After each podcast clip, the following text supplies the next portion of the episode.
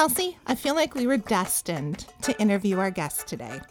Maybe it could just be good timing or even just luck. Well, as good luck would have it, we have the incredible opportunity to talk with Emily St. John Mandel today. Emily St. John Mandel is the author of six novels, including The Glass Hotel, which was selected by President Barack Obama as one of his favorite books of 2020, and Station 11, which was a finalist for a National Book Award and the PEN Faulkner Award, and won the 2015 Arthur C. Clarke Award, among other honors. Station 11 has been translated into 33 languages and was recently released as a limited series on HBO Max. Her latest novel, Sea of Tranquility, will be released April 5th. She lives in New York City with her husband and daughter. And for all the librarians out there, I love this part of your bio. Emily's middle name is St. John, so the books go under M. Welcome to the first 50 pages, Emily. Thank you so much. It's a pleasure to be here. So, we are not going to ask you what it's like to be the author of a pandemic novel during a pandemic. But for, you read Sea of Tranquility. yeah. Exactly. Yeah. Yeah. But for anyone who hasn't read Station 11, it is a compelling, lyrical, character driven, non linear, haunting, moving, and suspenseful literary science fiction novel published in 2014 that happens to take place around a pandemic apocalypse. But here we are, eight years and a global pandemic after Station 11 was published. And there is this interesting mix now of readers those who read the novel before and those who are reading this book now experiencing it through a different lens of this current time. And those readers who are going back to reread it, and for really everyone, it's resonating in a very emotional way with readers. So I guess my question, if I can get to my question, do you pay attention to how readers react to your novels? Or once it's out in the world, do you have to let it go? You know, a little bit of both, honestly. I do pay attention because I'm kind of intermittently on Twitter. You know, I'll leave for months and then come back for a few weeks and then remember why I left and leave again. Um, yeah. So I, I do see those reactions and I do care. Um, at the same time, there's really nothing I can do about it. You know, it's like yeah. once the book's published and out in the world, um, sure, I'll read your complaints about the book, but there, there's really not much I can do. So I do feel a level of detachment at the same time as caring, if that makes sense. I, I guess it's a bit of a paradox. And I would have to imagine because readers have such an emotional uh, resonance with the story that you probably get both ends of the spectrum. You know, there are people yeah. who are, you know, have tattoos now that are, you know, a phrase from station, you know, because survival is insufficient. You can Google that, and there are people with these tattoos. So it's definitely affecting. Um, and then there are people who don't get it, don't care what you know. They, there's there's mm-hmm. both ends of that. So yeah, absolutely, and they're all on Twitter. you know, I uh, if, to be clear, like the the overwhelming majority of responses I get have been positive, which has just been incredible, and I feel so fortunate. The tattoos are extraordinary, I have to say.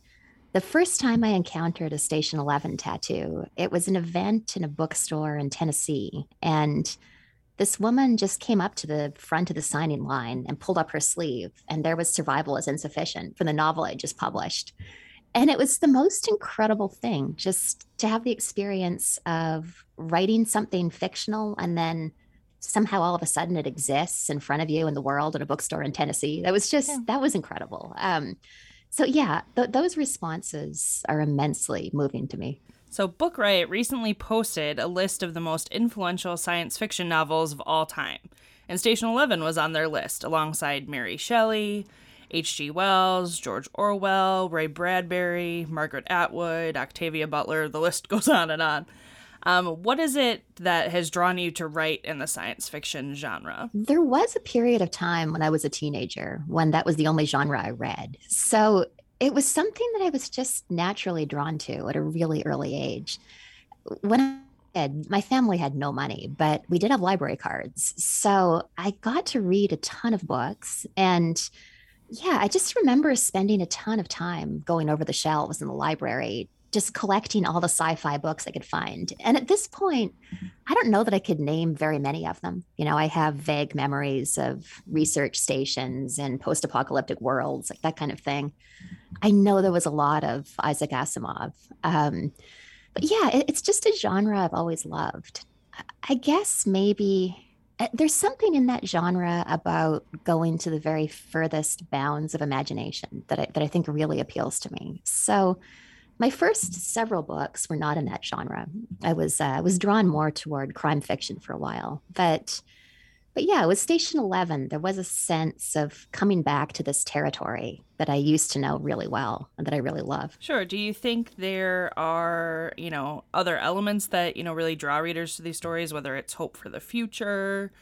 Our fear of creating the very thing that will destroy us, you know, longing for stories that remain over time. I think all those things, maybe, maybe depending a little bit on the individual reader and also on the book. Um, there's something there's something inherently utopian about any book where people leave this planet is my feeling that you know in my new novel sea of tranquility there are people living in this moon colony there is no suggestion that that's a democracy. And in fact, there are kind of intimations of some somewhat authoritarian creepiness happening there.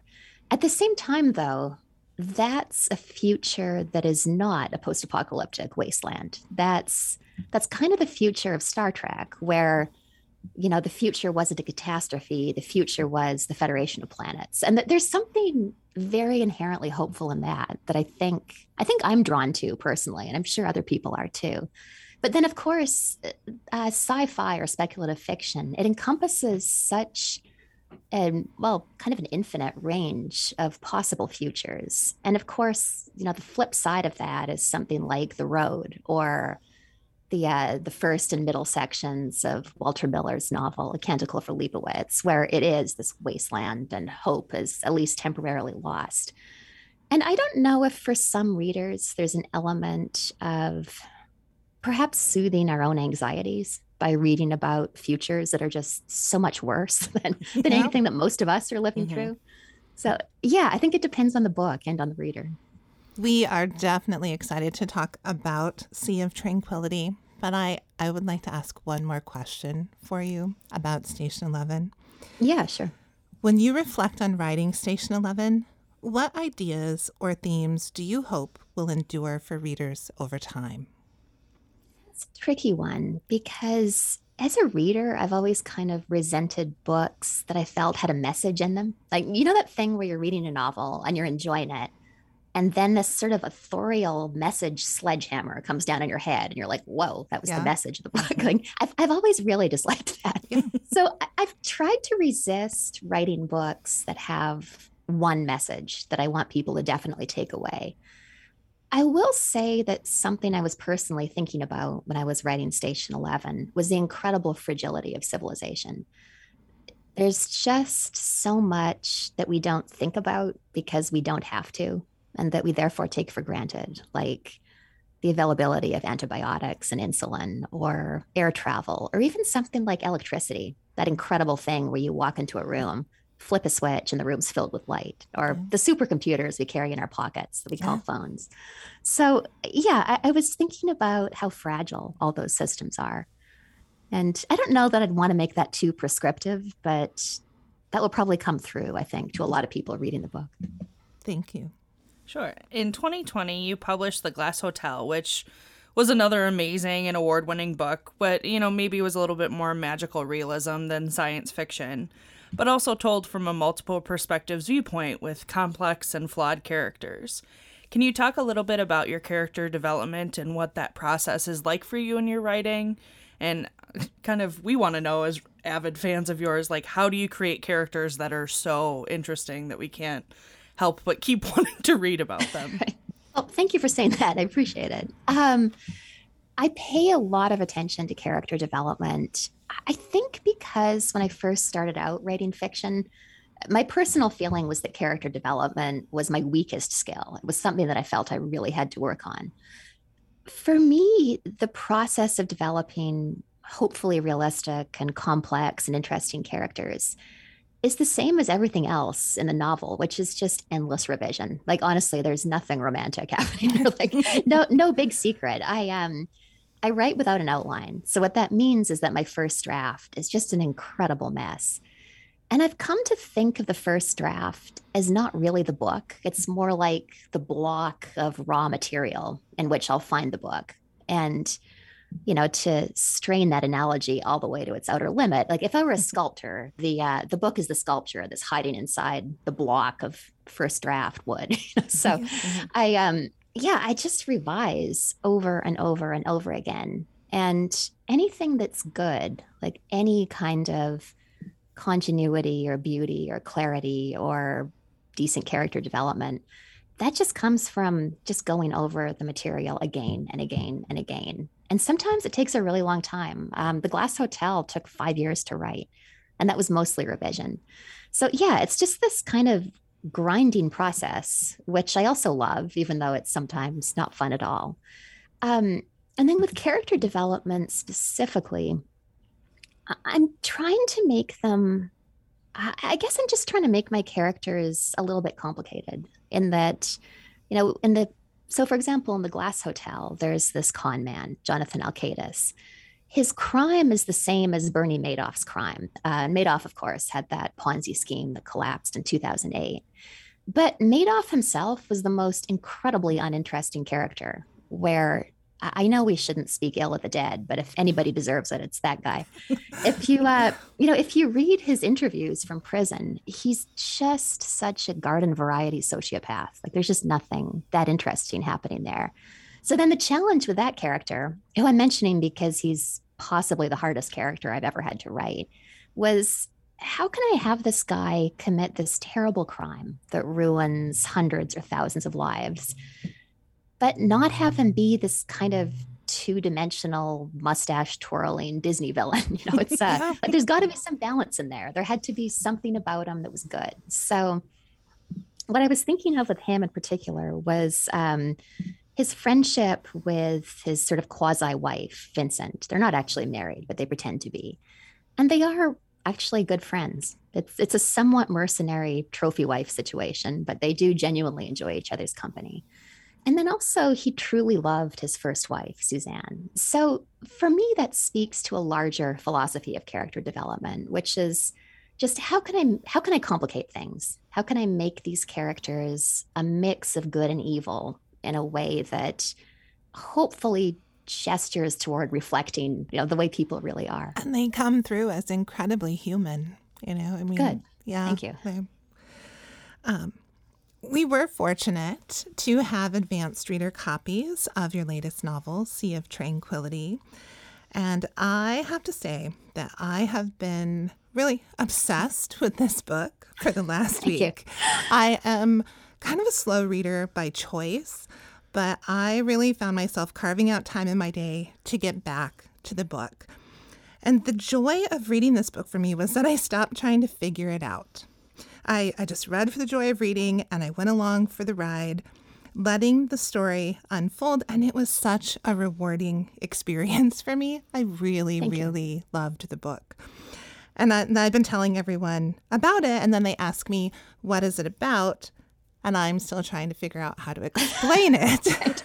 the elevator pitch is so hard sometimes, yes. right? so, um, I I'm going to ask you, Emily, how would you describe Sea of Tranquility to our listeners? Thank you so much for asking because as you spoke, I realized where you were going with that question and realized I've yet to come up with the elevator pitch. so, okay, here goes. Um, sea of Tranquility is a novel that moves through time and space from 1912 on Vancouver Island to the year 2400 in a moon colony. And it's concerned, gosh, how do I say this without making it sound really pretentious? Um, it's concerned with questions of um, time travel, art, consequence, responsibility, and the possibility that we're all living in a simulation.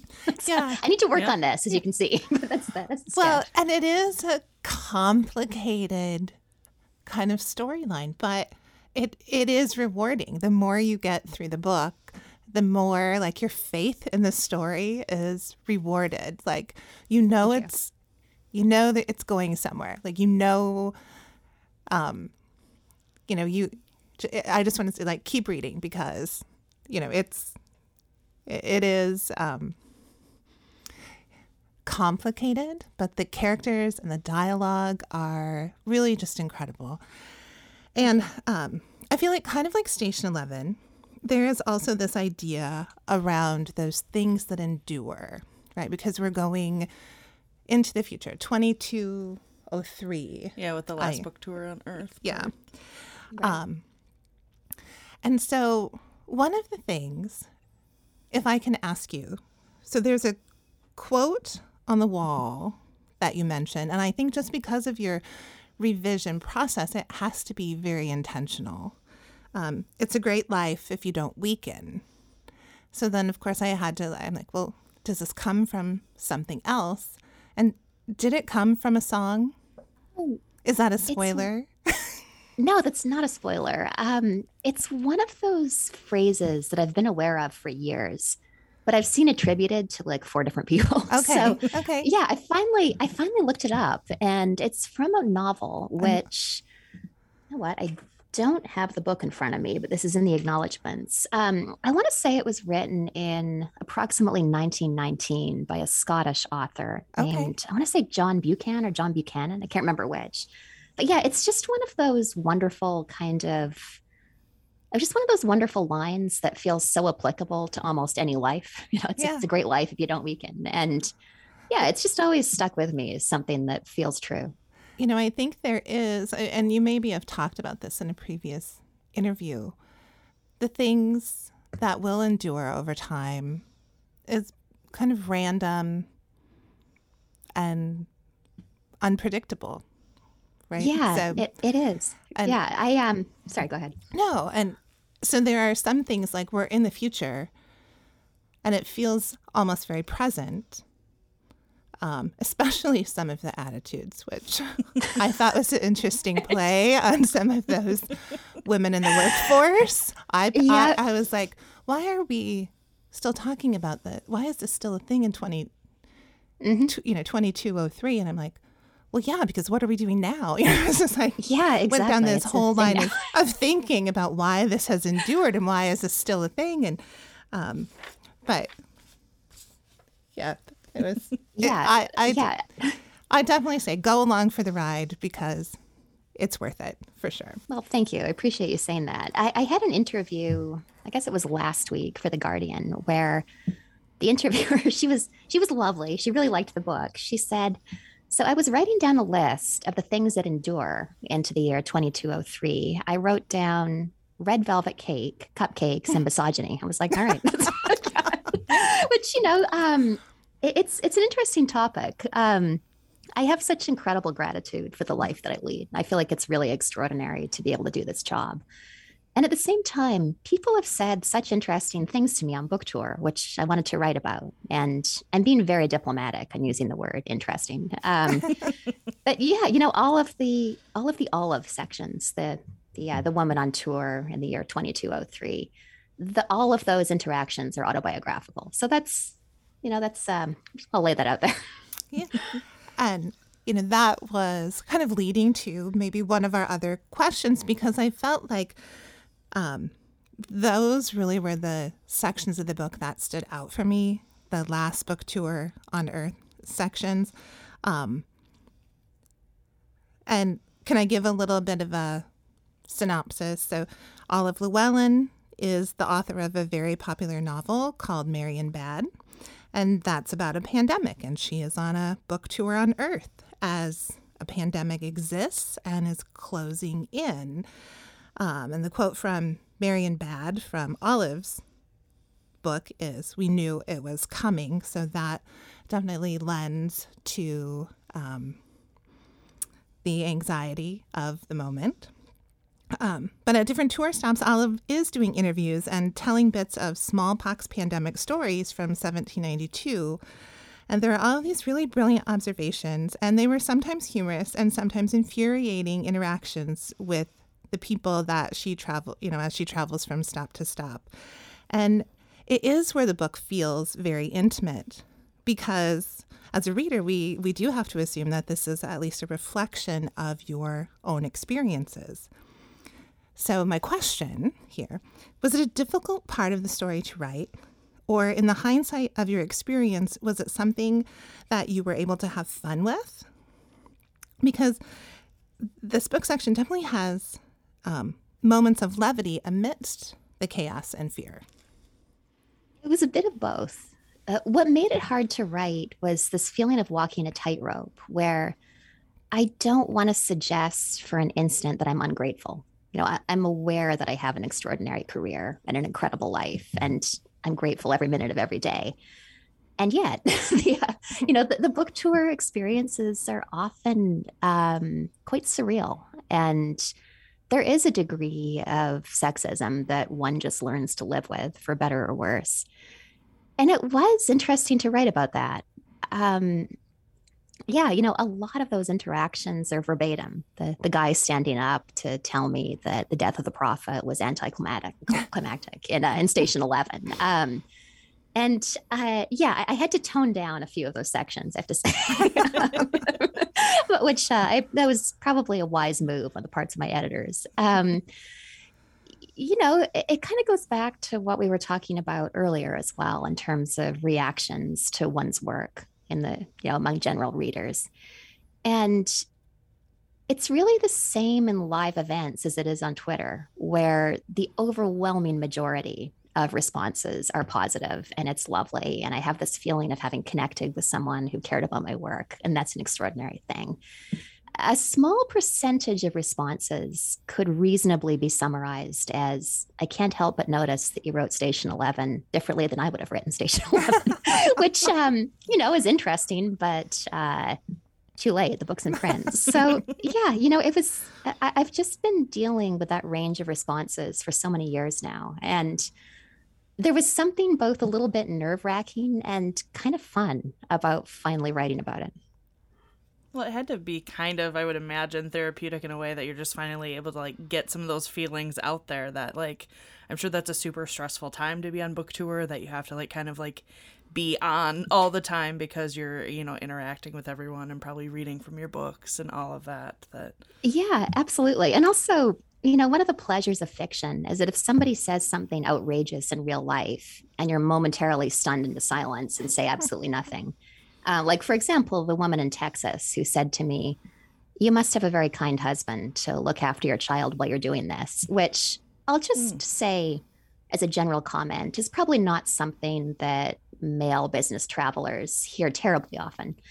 That, you know, in the moment, I was just sort of stunned into silence. But in the uh, in the fictional version of that, in the, uh, in the autofiction sections and uh, Sea of Tranquility. Uh, of course, Olive has this devastating line in response. so yeah. that's, that's another aspect of it. You know, the uh, the things you wish you'd said could be said in fiction. Yeah, I was um, really kind of proud of Olive's response. yeah, you're like, yes. I wish I'd thought of it, honestly. Yeah. So there is a connection in Sea of Tranquility to the narratives of Station Eleven and the Glass Hotel, kind of little parallel universe action.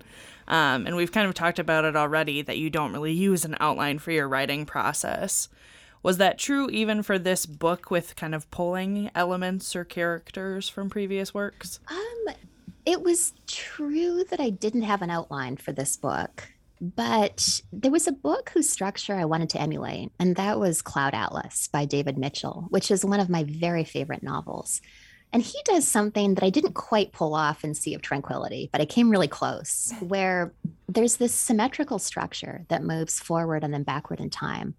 So if A is, say, the year 1750, and um, D is the year 2500, with points in between, it could be mapped as A, B, C, D, C, B, A. You know, it goes forward and then back to this mm-hmm. peak in the far future and then way back in time. And there's something so appealing to me about the order and symmetry of that structure. So I tried to use it in the Glass Hotel. It absolutely did not work. I had to rethink the whole thing.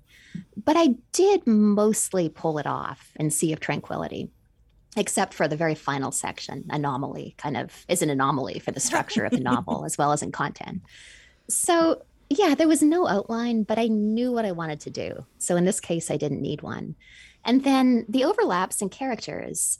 I you know, it's it's hard to develop a character. I become a little bit attached to them in that I just continue to find them interesting after a book is published. So in this case, I knew I wanted there to be a section set in approximately 2020. And I just found myself thinking, well, I have people for that. You know, I can bring in these characters from the Glass Hotel and that maps onto their stories in kind of an interesting way. And it's it's a chance for me to spend more time with these characters and develop their stories a little bit further. And it's also just a ready made set of characters that I can drop into a given timeline. Sure. I find myself wondering, you know, if I would experience the story in a different way if I had read, you know, Sea of Tranquility first and then The Glass Hotel and then Station 11. For anyone who hasn't read your books, is there an order that you would recommend for readers? Uh, no, no, there's no order. Um, I think probably it comes down to your personal preferences around genre, where you know, Station 11 is literary fiction and also sci fi. The Glass Hotel is, I don't know, it's about a financial crime, but there's also a ghost story element. I don't know what to call that one. Um, and then Sea of Tranquility is kind of speculative again, although there are elements of historical and contemporary fiction. I think you can read them in any order, honestly. We've had discussions, Kelsey and I, about the kind of art that might be produced as, you know, through this pandemic. And really, for me, um, I think that Sea of Tranquility really shines as an artistic expression of this moment. But I also want to take just a minute to talk about um, the Station 11 TV series that was recently released on HBO. Um, because honestly, uh, this is some of like the best TV that I feel I've seen in a long time. Um, you know, I don't want to say maybe ever, but yeah, maybe ever. um, but Am I correct that you had no official involvement with the production of the TV series? That is correct. Yeah. Thank you, by the way, for what you just said about Sea of Tranquility. I really appreciate it. Um, yeah, I had I had no involvement with the production. There was a very early moment years ago when Patrick Somerville, the showrunner and lead writer, called me and you know explained what he wanted to do with it. And uh, my memory is that he did suggest there could be a place for me in the writer's room, but that was a moment in my life when I had very little interest in writing scripts. So I said, no, I'm busy writing Glass Hotel. Um, you know, you go do your thing. So yeah, I had no official involvement, but I get texts from Patrick every now and again. And I, I really loved those little glimpses into the production. And I, you know, I think probably one of my favorite things about that adaptation was the cast. It was really incredibly diverse and they were just fantastic. Just um, so re- good. Really yeah. brought the story to life. So for yeah, anyone, I, I thought. It, sorry. I was just going to say, wasn't Danielle Deadwyler incredible? The character who plays Miranda. I was so mesmerized by that yeah. performance. You know, the uh, lesser character, but um, Frank, is it Nabhaan Rizwan? I know, mm-hmm. um, just fantastic. And um, Himesh Patel. I think they're great yeah. things going to be happening yeah, all of, for him. All of them. So yeah, many. Matilda Matilda Lawler was yeah. incredible. Um, the little kid and Mackenzie yeah. Davis. Yeah, there was. And it, I, I, guess I guess I'm biased because it's based on my book, but on the other hand, it had nothing to do with the production, and I just I feel like all the performances were incredible. Yeah, and it it is uh, loosely adapted, you know, um, because the in the TV series. The main character relationship doesn't exist in the book, but they really do great things with it. They really do. And, and, you know, honestly, I wish I'd thought of that. yeah. So in Station 11, the novel, um, Kirsten and Jeevan meet at the theater for, oh, I don't know, 20 minutes and then go their separate ways. And we never, they never meet up again. And then in the series, uh, the way that they decided to have Kirsten just go with Jeevan back to Frank's apartment, that's really smart. I wish I'd thought of that plotting. so yeah, it um it is a loose adaptation. Patrick has described it as an aggressive adaptation, which I don't disagree with.